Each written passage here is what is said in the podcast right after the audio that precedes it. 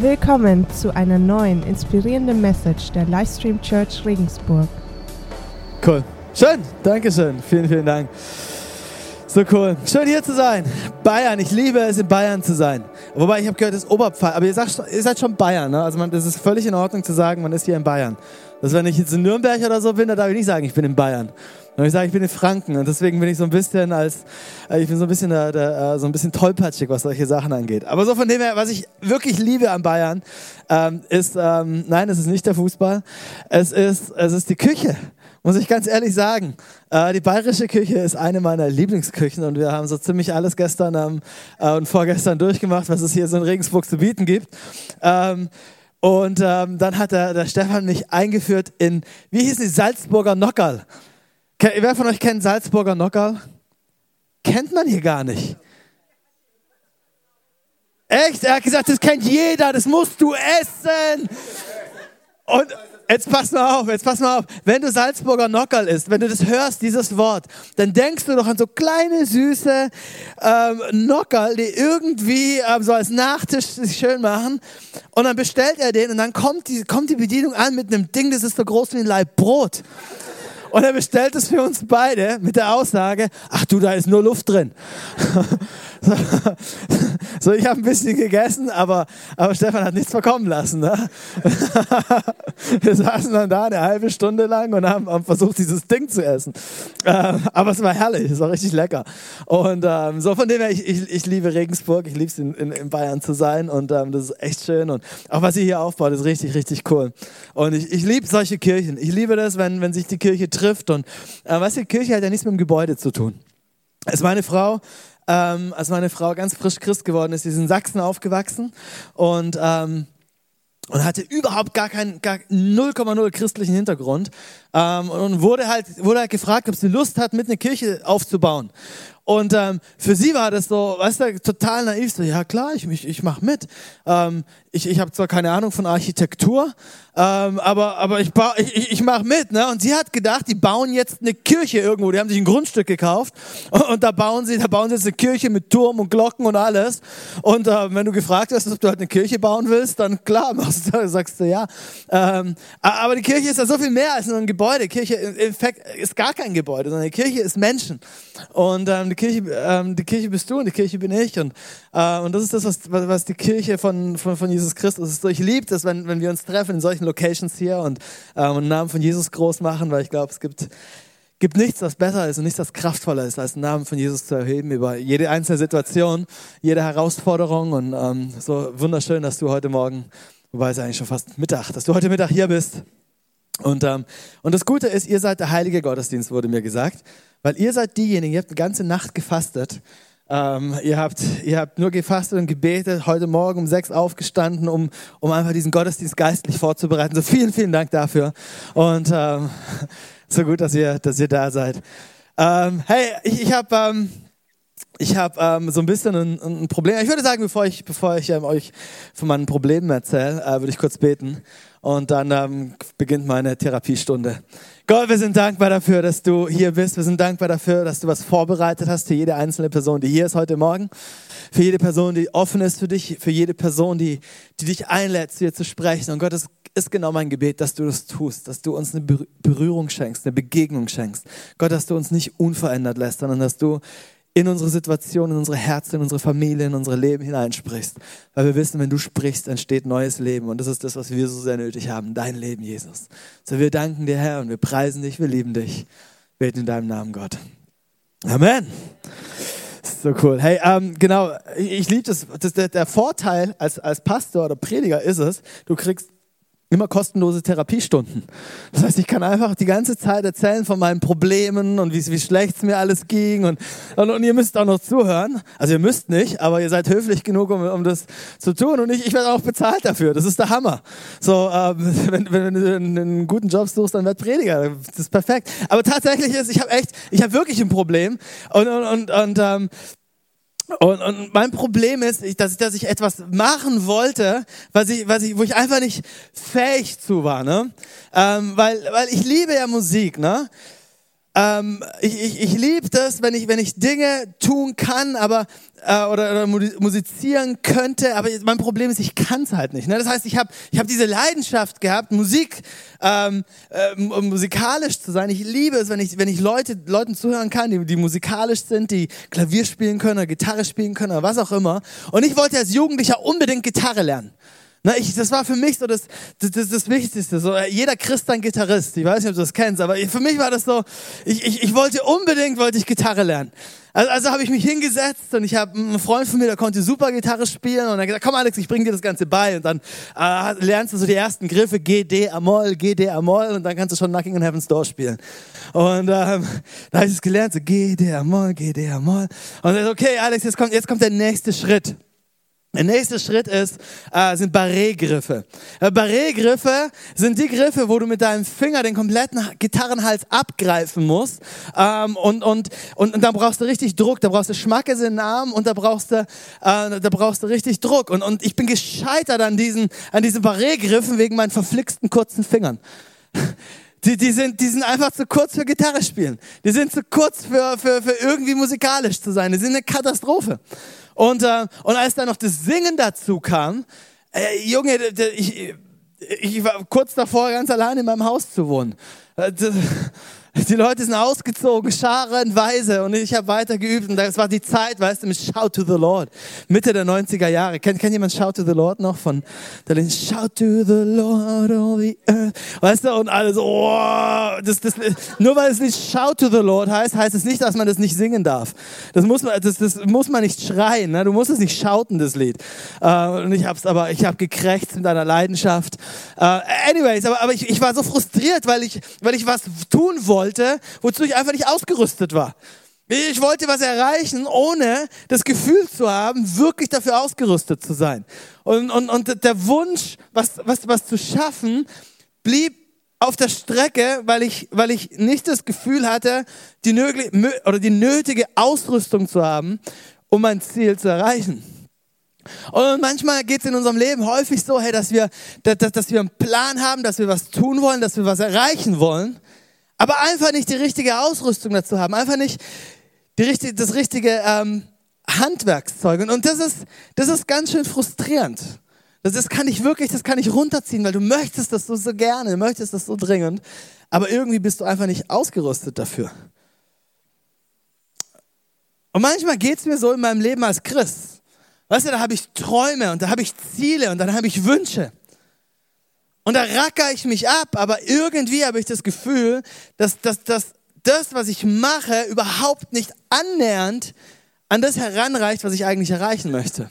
Ich meine jetzt im Ernst, weißt du, wir, wir, wir, wir brennen dafür, Menschen zu gewinnen. Wir brennen dafür, Städte zu verändern. Wir brennen dafür, Unis einzunehmen. Wir brennen dafür, äh, Arbeitsstellen und was auch immer, weißt du, die ganze Gesellschaft zu prägen.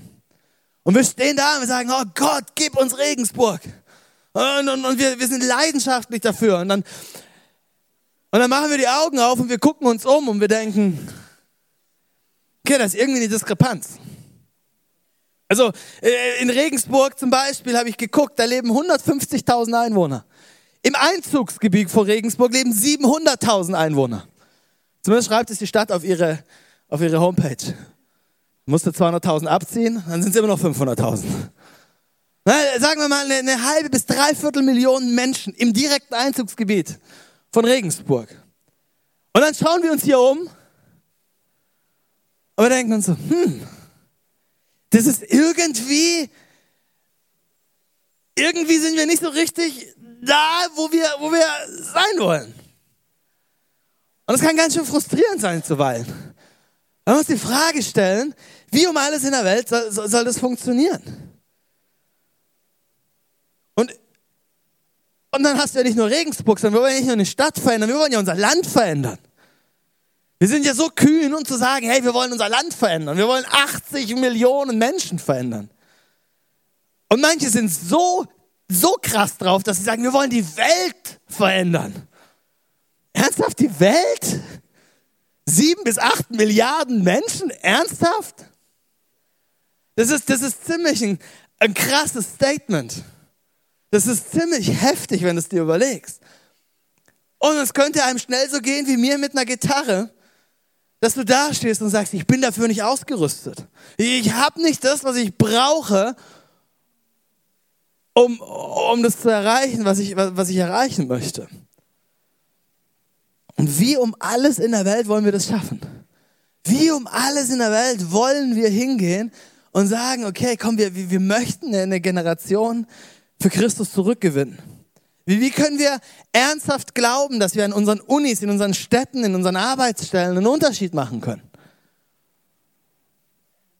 Ich meine, die Frage ist, wer, wer, wer sind wir schon?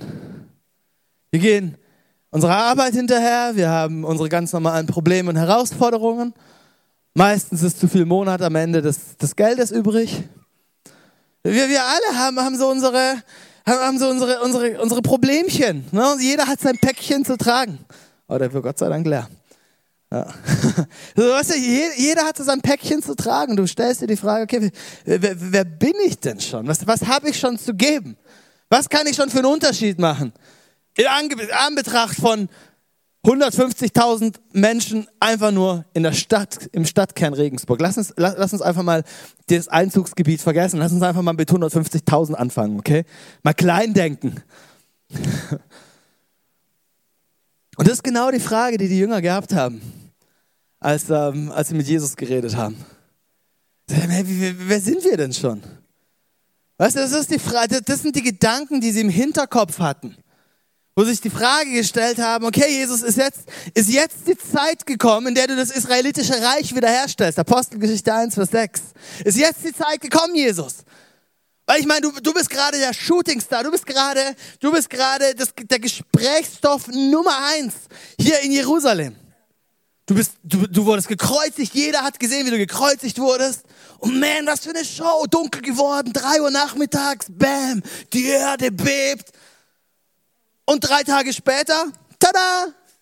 Ich meine, wer, wer, kann, wer kann sowas schon? Jesus, ist jetzt die Zeit, wo du dein Reich wiederherstellst. Ist jetzt die Zeit, wo du endlich was machst. Weil ganz im Ernst, es wird Zeit, dass du was machst. Schau, schau dich um, wir sind besetzt von den Römern. Schau dich um, wir sind, wir sind unterdrückt. Schau dich um. Jesus, machst du endlich was? Und Jesus schaut sie an und sagt, hm, nicht ich, ihr. Wie? Wir? Ihr. Und, und ich kann mir vorstellen, wie, wie die dastehen und sagen, wie, das ist, das, ist ein schlechter, das ist ein schlechter Joke, Jesus. Du kannst nicht allen Ernstes von uns erwarten, dass wir was reißen können. Ich meine, ich mein, wer sind wir schon? Petrus. Petrus hier, der hat sich nicht nur einmal verraten. Auch, auch beim zweiten Mal war noch nicht Schluss. Dreimal, dreimal hat er dich verraten. Wir hatten einen Verräter in unserer Mitte. Drei Jahre lang und keiner von uns hat es gemerkt. Johannes, hast, hast du mal zugehört, wie Johannes kommuniziert? Wenn der anfängt, was zu schreiben, die wird schwindlig. Am Anfang war das Wort und das Wort war bei Gott und Gott war das Wort und wer war das Wort und ich in ihm und er in mir und wir in uns. was, was will der Typ mir sagen? Wenn Johannes kommuniziert, dann wird Thomas, Thomas, Thomas zweifelt so sehr, der ist sich nicht mal sicher, ob er dich gerade sieht oder mit einer Halluzination spricht. Ich, ich meine, ganz im Ernst, das ist zu groß. Der, der, der, Auftrag, den du uns gibst, Jesus, der ist, der ist zu groß. Wir, wir, wir schaffen das nicht. Also gib uns, gib uns irgendeine Strategie. Gib uns einen Plan. Gib uns irgendwas, was uns hilft, klarzukommen.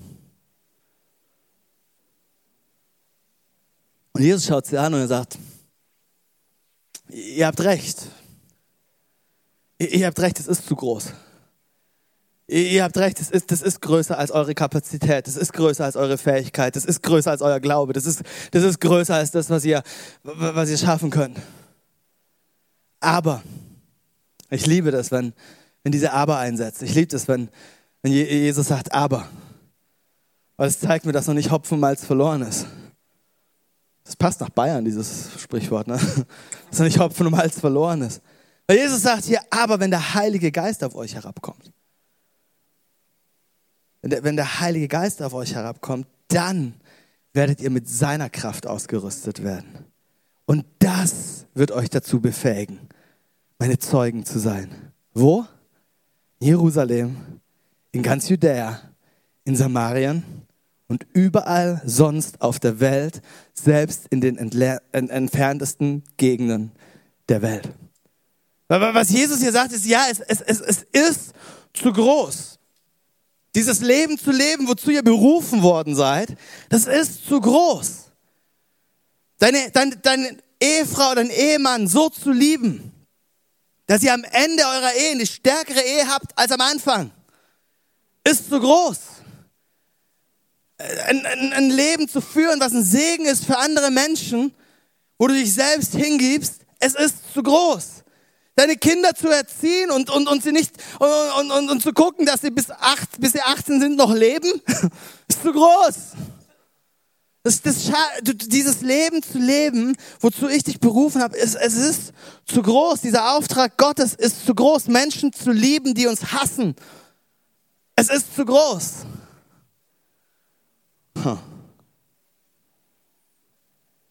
So für uns, wir, wir, wir stehen da und wir, wir müssen uns eingestehen, es, es ist zu groß für uns. Der Auftrag Jesu ist zu groß für uns, aber er ist nicht zu groß für ihn.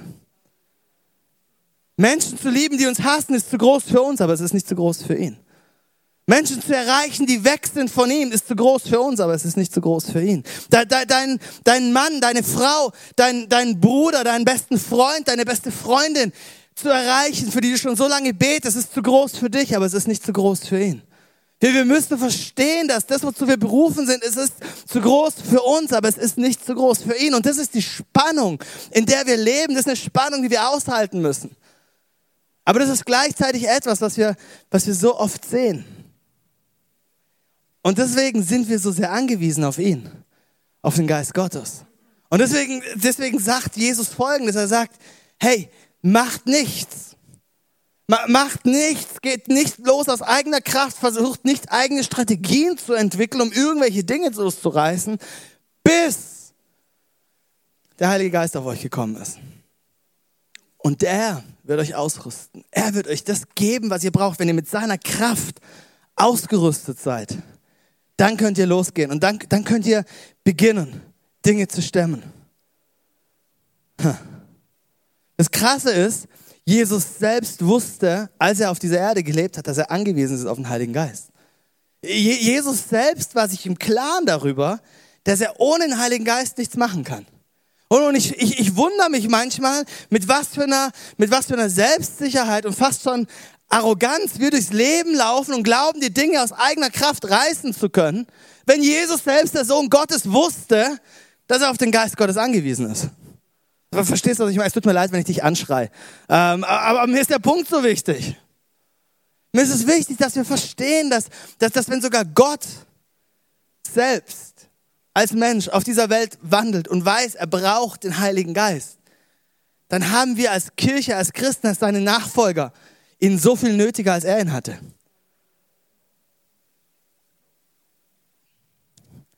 So, was wir lesen im, im, im Lukas-Evangelium,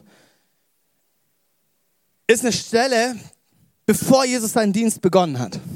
Jesus war, war, wir lesen wenig über Jesus in seiner, in seiner Kindheit, in seiner Jugend. Wir kennen die Weihnachtsgeschichte, wir kennen ein, zwei, ein, zwei Geschichten. Aber, aber Wesentliches hat eigentlich erst stattgefunden, nachdem er seinen Dienst begann. Und wir sehen eine Geschichte im Lukas-Evangelium, wie er seinen Dienst begann. Und er, er war, er war ähm, in der Jordan-Gegend unterwegs und er sieht Johannes den Täufer. Und Johannes der Täufer wurde im Alten Testament schon als Vorbote Jesu beschrieben. Er ist die Stimme in der Wüste, die ruft, bahnt einen Weg unserem Gott. Das ist das, wovon Jesaja schon hunderte vor Jahren davor gesprochen hat. Und, und, und hier siehst du, wie diese Stelle sich erfüllt und Johannes der Täufer ist da und, und er tauft Menschen. Und so kommt Jesus auf ihn zu und er sagt, hey, würdest du mich auch taufen? Und dann gibt es so eine kleine, kleine Diskussion und Johannes sagt, nee, kann ich nicht und, da, und, und Jesus sagt, doch, tauf mich bitte. Und Johannes fragt, hast du dich überhaupt schon bekehrt? Hast du dich schon in dein Leben eingeladen? Ähm, Und Jesus sagt, ja, komm, tauf mich. So sagt, so, und so steigen wir ein, Lukas 3, Vers 21. Und da lesen wir, unter all den vielen, die sich taufen ließen, war auch Jesus. Und als er nach seiner Taufe betete, öffnete sich der Himmel.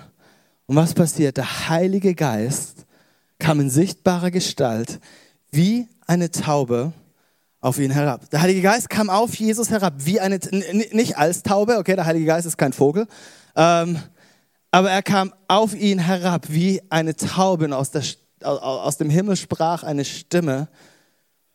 Und es ist Gott der Vater, der sagt, du bist mein geliebter Sohn. An dir habe ich meine Freude. Und erfüllt mit dem Heiligen Geist, da verließ Jesus die Jordan-Gegend. 40 Tage war er vom Geist geführt in der Wüste und wurde vom Teufel versucht. Und dann ist er in der Wüste und, und es gibt verschiedene Geschichten darüber und, und die kann man nachlesen. Aber dann in Vers 14 lesen wir weiter, erfüllt, nachdem Jesus all diese, all diese Versuchungen überstanden, überwunden hatte, lesen wir, erfüllt mit der Kraft des Geistes, kehrte Jesus nach Galiläa zurück. So, was, was wir hier lesen in dieser Geschichte, sind folgende Dinge. Wir lesen, der Heilige Geist kam auf Jesus, der Heilige Geist erfüllte Jesus, der Heilige Geist führte Jesus, der Heilige Geist wurde zu seiner Kraft und der Heilige Geist unterstützt Jesus in seinem Auftrag. Und das ist mein Punkt, wenn, wenn Jesus, der Sohn Gottes, den Heiligen Geist so nötig hat, wie sehr, wie, um wie viel mehr habe ich ihn nötig? Um wie viel, wie viel mehr haben wir als, als eine Kirche ihn nötig? Und so glaube ich, dass wir aus, aus dieser Geschichte mehrere Dinge le lernen können. Aber es gibt drei, die ich, die ich mir rausgezogen habe, weil, weil, weil sie sind wichtig. Wir müssen verstehen, der Heilige Geist ist nichts Komisches, okay? Der Heilige Geist ist nichts, wo wir dastehen und sagen, okay, da fangen Leute an, irgendwie ganz komisch zu werden. Äh, nee, nee, das, das, der Heilige Geist ist nicht uns gegeben, dass wir komisch werden, sondern der Heilige Geist ist uns gegeben, dass wir Kraft bekommen. Das ist das, wofür wir den Heiligen Geist bekommen haben. Kraft bekommen, um seine Zeugen zu sein. Und, ähm, und ja, er schenkt uns Geistesgaben und ja, er ist übernatürlich. Aber der Heilige Geist ist vor allen Dingen eine P Person. Er ist nicht etwas, sondern er ist, er, ist, er ist eine Person. Und wir können hier drei Dinge lernen, oder mehrere Sachen, aber drei, die ich über dich sprechen möchte. Das, das erste, was wir aus dieser Geschichte sehen, ist der Heilige Geist. Er liegt auf dir. Wir lesen hier, der Heilige Geist kommt auf ihn herab. Und dann öffnet sich der Himmel und, und Gott, der Vater, spricht, das ist mein Sohn. So, was, was macht Gott der Vater hier? Nachdem der Heilige Geist auf ihn gekommen ist, er, er, er spricht die Identität von Jesus aus. Je, Jesus wusste in dem Augenblick, war, war diese Bestätigung nochmal da, okay, ich, ich bin der Sohn Gottes. Ich, ich bin der, der, der Sohn Gottes. Ich, ich bin ein Kind Gottes. Das ist meine Identität. Und es ist so spannend, wenn du dir anschaust, weil was danach passiert. Jesus bekommt diese Gewissheit, okay, Gott ist auf meiner Seite, ich bin ein Kind Gottes. Ich bin sein Sohn. Und er geht in die Wüste und das Erste, was er hört, ist was? Was ist der erste Satz, den er hört, nachdem er diese Bestätigung bekommen hat? Was ist das Erste, was der Teufel ihm ins Ohr flüstert? Wenn du wirklich Gottes Sohn bist. Das Letzte, was er von Gott hört, ist, du bist mein Kind. Das Erste, was er in der Wüste hört, ist, wenn du wirklich sein Kind bist, dann. Kennst du diese Situation? Du bist auf einer Konferenz, du bist im Gottesdienst, du bist wo auch immer und du hast, du hast totales Hammererlebnis mit Gott. Du denkst, oh Jesus, nur noch mit dir, nur bist du mit dir bis zum Rest meines Lebens. Du bist so ein bisschen emotional und alles ist super und toll und fantastisch. Aber Leben geht weiter. Und die Konferenz ist irgendwann zu Ende und du kommst nach Hause und irgendwie hat sich nichts verändert. Im Gegenteil, ist alles schlimmer geworden. Und du, du stellst dir diese Frage, war, war das alles echt? War das alles wahr? Und da brauchst du den Heiligen Geist, der dir immer wieder äh, bestätigt und sagt, nee, nee, du bist ein Kind Gottes. Der Heilige Geist versiegelt die Identität, die Gott der Vater über dich ausspricht. Du, du, du brauchst seinen Geist, damit du weißt, wer du bist. Das Zweite, was wir hier lernen, ist, der Heilige Geist lebt nicht nur, liegt nicht nur auf dir, sondern er lebt auch in dir. Das bedeutet, er ist dein Beistand und dein Begleiter.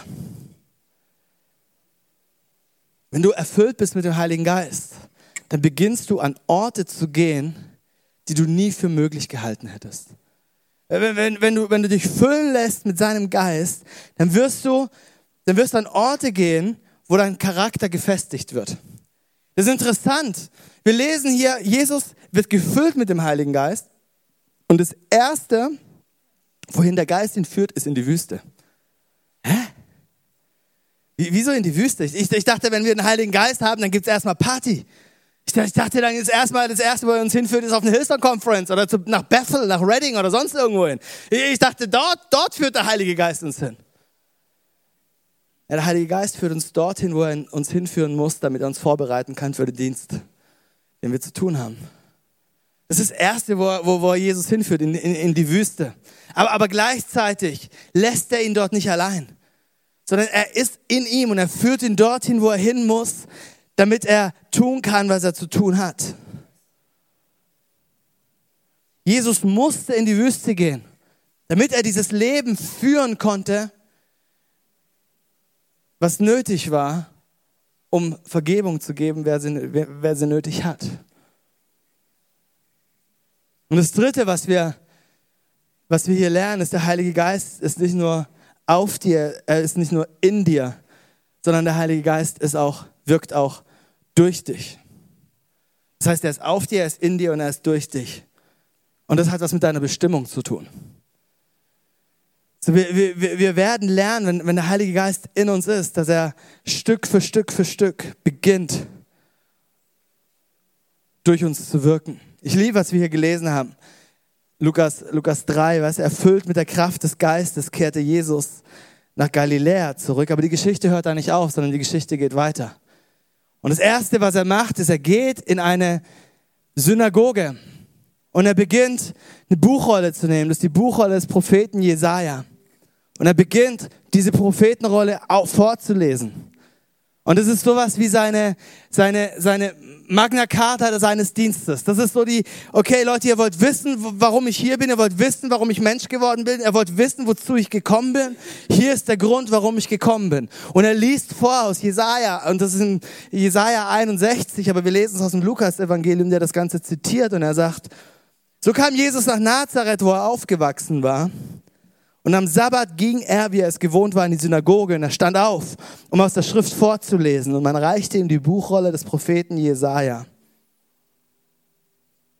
Jesus rollte sie auf und er las die Stelle, an der es heißt, der Geist des Herrn ruht auf mir. Also hier siehst du wieder der Heilige Geist auf Jesus. Er hat mich gesandt mit dem Auftrag. Und jetzt ist die Frage, wie sieht dieser Auftrag aus? Und Jesus unterteilt diesen Auftrag in fünf Teilaufträge und er sagt, er hat mich gesandt mit dem Auftrag, um erstens den Armen gute Botschaft zu bringen. Zweitens, den Gefangenen zu verkünden, dass sie frei sein sollen. Drittens, den Blinden, dass sie sehen werden. Viertens, den Unterdrückten die Freiheit zu bringen. Und fünftens, ein Jahr der Gnade des Herrn auszurufen. Und es ist krass, wenn du dir den Dienst von Jesus anschaust, wenn du dir das Lukas-Evangelium weiter durchliest, wenn du die Apostelgeschichte weiter durchliest. Alles, was Jesus jemals gesagt oder getan hat, kannst du einem dieser fünf Aufträge zuordnen. Jesus hat nichts anderes getan, als diese fünf Dinge zu tun. Und, und, und ich, und ich liebe das, weil, weil der Heilige Geist ihm so viel Klarheit gegeben hat. Weil er wusste, das ist das, wofür ich gekommen bin die, diesen Auftrag auszuführen, diesen Auftrag zu leben. Und es hat ihm Klarheit gegeben. Und ich habe manchmal das Gefühl, dass wir diese Klarheit brauchen, weil wir so viele Dinge tun, die gut sind, aber die wir, wozu wir eigentlich gar nicht berufen sind. Weißt du, das ist interessant. Hat, hat Jesus jemals eine Gemeinde gebaut, gegründet? In dem Sinne, ja klar, seine Kirche, okay, ich weiß. Aber, aber wenn jetzt so Ortsgemeinde ist Jesus rumgereist wie Paulus und hat, hat, er, hat er Kirchen gegründet? Wir wissen von keiner. Ja, ist es falsch oder ist es schlecht, Kirchen zu gründen? Na, natürlich nicht. Es ist gut, es ist wichtig. Aber es war nicht sein Auftrag. Er wusste, sein Auftrag ist es, das, das Königreich Gottes loszukicken. Sein Auftrag ist es, zurückzufordern, was Gott gehört. Das ist, das ist sein Auftrag. Er hat, die, er hat die Basis gelegt für das, was danach kommen sollte. Und deswegen sind wir so angewiesen auf, auf, auf den Heiligen Geist, weil wir lernen müssen, was ist unsere Bestimmung? Was ist das, wozu Gott uns, wo hat, wozu hat Gott dich auf diese, auf diese Erde gesetzt? Was ist deine Berufung? Was ist deine Bestimmung? Weil Tatsache ist, jeder einzelne von uns, der hier sitzt, ist so viel mehr als einfach nur ein atmendes Etwas, das Sauerstoff verbraucht. sondern wir sind von Gott geliebt, entwickelt, wir sind, wir sind begabt, wir sind berufen, wir sind, wir, wir sind platziert. Aber sind wir fähig, ist es uns möglich, unsere Berufung auszuleben? Und meine Antwort ist ja, aber nur dann, wenn wir uns füllen lassen mit dem Heiligen Geist, wenn wir anfangen, in seiner Stärke zu leben.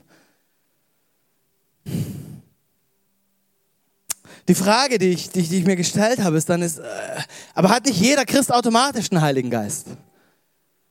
Und das ist eine sehr, sehr theologische Frage. Das ist, äh, man muss sich die Frage, hat nicht jeder Christ automatisch einen Heiligen Geist? Und die Antwort ist ja.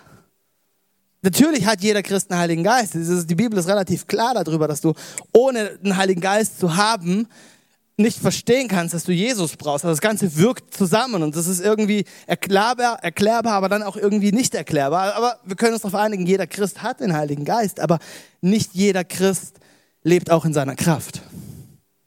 Nicht jeder Christ kennt seine Kraft. Nicht, nicht jeder Christ weiß, was er tatsächlich anbietet. Und, und so ging es auch der, der Gemeinde in Samarien, von der wir lesen in Apostelgeschichte 8, Vers 14. Und ich fand das sehr spannend, weil ich habe mich wiedergefunden in dieser Geschichte vor etlichen Jahren.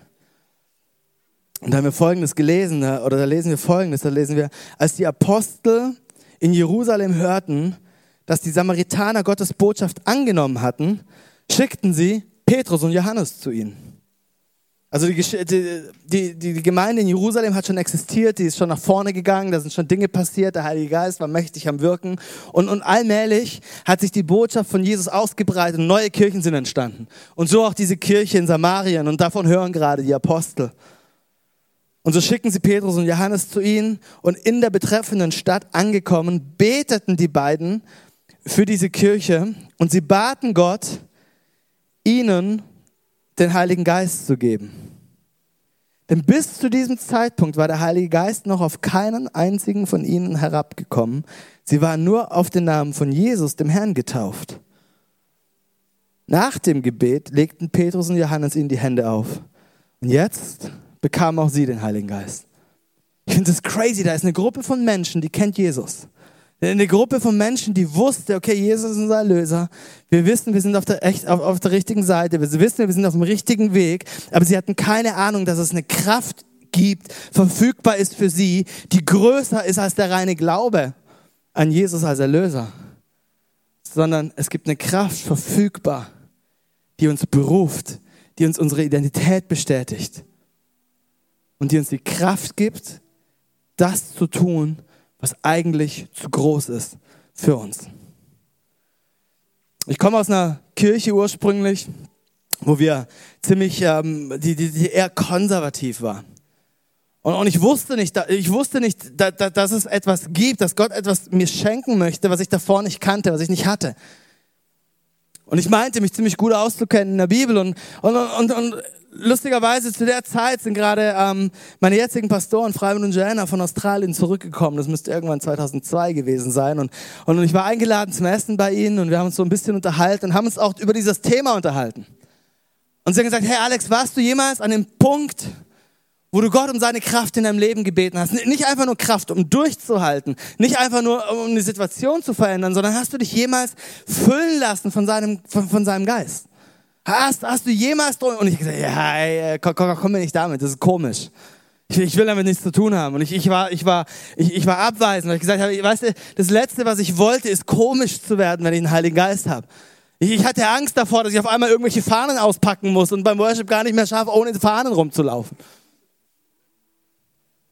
Versteh mich nicht falsch, ich liebe es, wenn Fahnen ähm, im, im, im, Worship sind. Ich, ich kenne solche Gemeinden. Ähm, aber es muss halt echt gut aussehen. Ne? Ähm so, so versteh mich nicht falsch, weißt du? Aber ich hatte, ich, ich hatte Angst so ein bisschen davor. Und ich dachte, okay, wie, wie, soll ich damit, wie soll ich jetzt damit klarkommen und was soll ich machen? Aber, aber es hat mich nicht losgelassen. Und ich bin an dem gleichen Abend, ich habe in einer WG gewohnt zu der Zeit, bin ich in die Küche gegangen, weil die Küche der einzige Ort ist, äh, wo, wo du ungestört sein konntest, weil da hat keiner freiwillig einen Fuß reingesetzt. Und, ähm, und, und so war ich in dieser Küche und habe angefangen zu beten. Einfach nur Gott und ich. War kein Mensch da. Aber es hat mich nicht losgelassen, dieser, die, die, diese, die, diese Kraft, die für mich verfügbar sein soll. Und da habe ich angefangen zu beten. Ich habe gesagt, okay Gott, wenn, wenn da mehr ist, dann, will ich das haben. Wenn da etwas ist, wenn da eine Kraft ist, von der ich nichts weiß, in der ich noch nicht lebe, dann, dann brauche ich das Ganze. Und ich habe angefangen zu beten und ich habe angefangen zu beten und ich habe angefangen zu beten und auf einmal ist was passiert. Auf einmal ist in mir was passiert. Es war wie ein Schalter, den ich umgelegt habe. Und ich habe angefangen zu beten und mit Worten zu beten, die ich, die, die, die, die ich nicht kannte. Das ist das, was die Bibel als, als, als, als Sprachengebet bezeichnet. Und, das ist, und, und ja, das, das ist manchmal, es hört sich erstmal komisch an, ich verstehe das Ganze. Aber in mir ist was, hat was stattgefunden, in mir ist was aufgebrochen. Und ich habe gemerkt, da ist auf einmal eine Kraft in mir, die ich davor nicht kannte. War ich davor schon Christ? Natürlich war ich Christ. Habe ich davor an Jesus geglaubt? Natürlich habe ich an Jesus geglaubt. Aber in dem Augenblick habe ich eine Erfahrung mit Gott gemacht, die neben meiner Bekehrung die stärkste Erfahrung war, die ich bis dahin mit ihm hatte.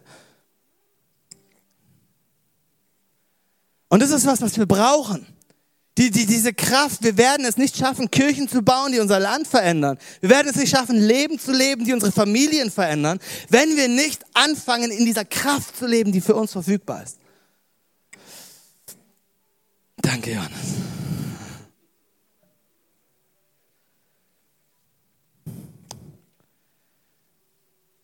So, ich weiß nicht genau, ich weiß nicht genau, ähm, wo, wo, du herkommst. Ich weiß nicht genau, was, dein, was deine Story ist.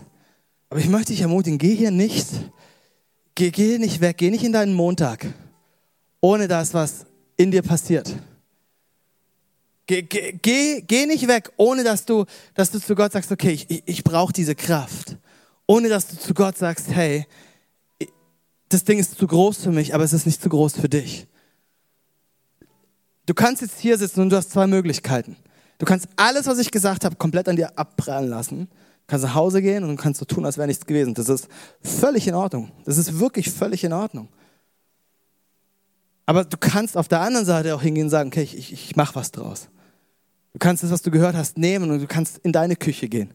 Wo auch immer die ist. In deinem Zimmer, in deiner Wohnung, im Wald draußen, in den Ort, wo du alleine bist mit Gott.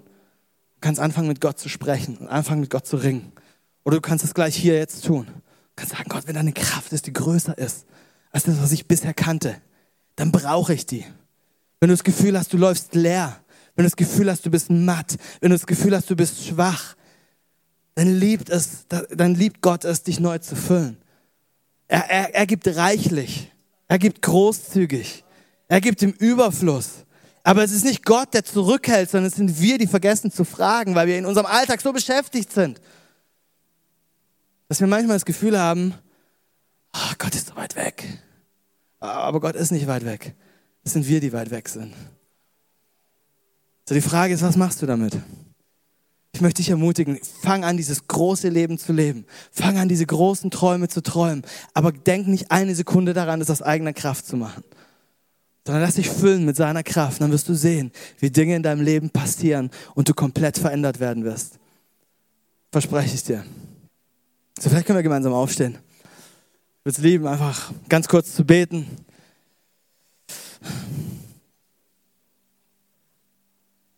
Ich habe ein bisschen überzogen, aber es tut mir sehr leid. Okay. Ähm, aber ich, ich, ich wollte noch ganz kurz, bevor wir, bevor wir den Gottesdienst beenden, und wir werden gleich nochmal ähm, Gott anbeten, nochmal noch mal ein Lied singen, aber bevor wir das tun, ähm, wollte ich noch ganz kurz auf Nummer sicher gehen, dass jede Person, die hier ist ähm, und die nicht weiß, wer Jesus ist, die niemals Jesus zu ihrem, zu ihrem Retter gemacht hat, einfach kurz die Möglichkeit hat, ein Gebet zu sprechen, um, um ihn einzuladen. Ich, ich habe so viel gesprochen gerade von ähm, von, von, von Jesus. Ich habe so viel gesprochen von dem, von dem Leben, was er für uns hat. Aber Tatsache ist, all das, wovon ich gesprochen habe, startet mit einer Tatsache, nämlich der, dass Gott jeden einzelnen von uns liebt. So sehr, so sehr, dass er alles gegeben hat, was er zu geben hatte, damit eine Beziehung, die wir zerstört haben, wiederhergestellt werden kann. Die Sache einer Beziehung ist allerdings die, dass eine Beziehung niemals einseitig hergestellt werden kann. Ich weiß nicht, ob dir das aufgefallen ist, aber, aber, aber wenn, wenn, wenn du sagst, du hast eine Beziehung zu einer Person, aber die Person kennt dich nicht, dann ist das keine Beziehung, dann ist das Stalking. Und Stalking ist nicht cool. Hör auf damit. So, so eine Beziehung muss also immer von zwei Seiten passieren. Eine Beziehung muss, muss, braucht, braucht zwei freiwillige Entscheidungen für die gleiche Beziehung. dann sprichst du von einer Beziehung. Und das Gute ist, wenn wir über, über Entscheidungen sprechen, dass Gottes Entscheidung steht. Gottes Seite ist fix. Gott hat sich entschieden, diese Beziehung mit uns Menschen wieder aufzubauen. Und hat alles dafür getan, alles dafür gegeben, um das, um das möglich zu machen. Die Frage ist nicht so sehr, ist Gottes Entscheidung fest, sondern die Frage ist, hast du jemals diese Entscheidung auch getroffen? Weil du brauchst für eine gute Beziehung zwei freiwillige Entscheidungen. Das ist mit deinem Chef so, das ist mit deiner Arbeitsstelle so, das ist mit deiner Ehe so und das ist auch mit Gott so. Du brauchst zwei Entscheidungen. Wie sieht es mit deiner Entscheidung aus? Wenn du heute hier bist und sagst, oh, wusste ich nicht, ich würde mich gerne entscheiden. Ich, ich würde gerne Jesus in mein Leben einladen. Ich würde gerne seine Vergebung annehmen.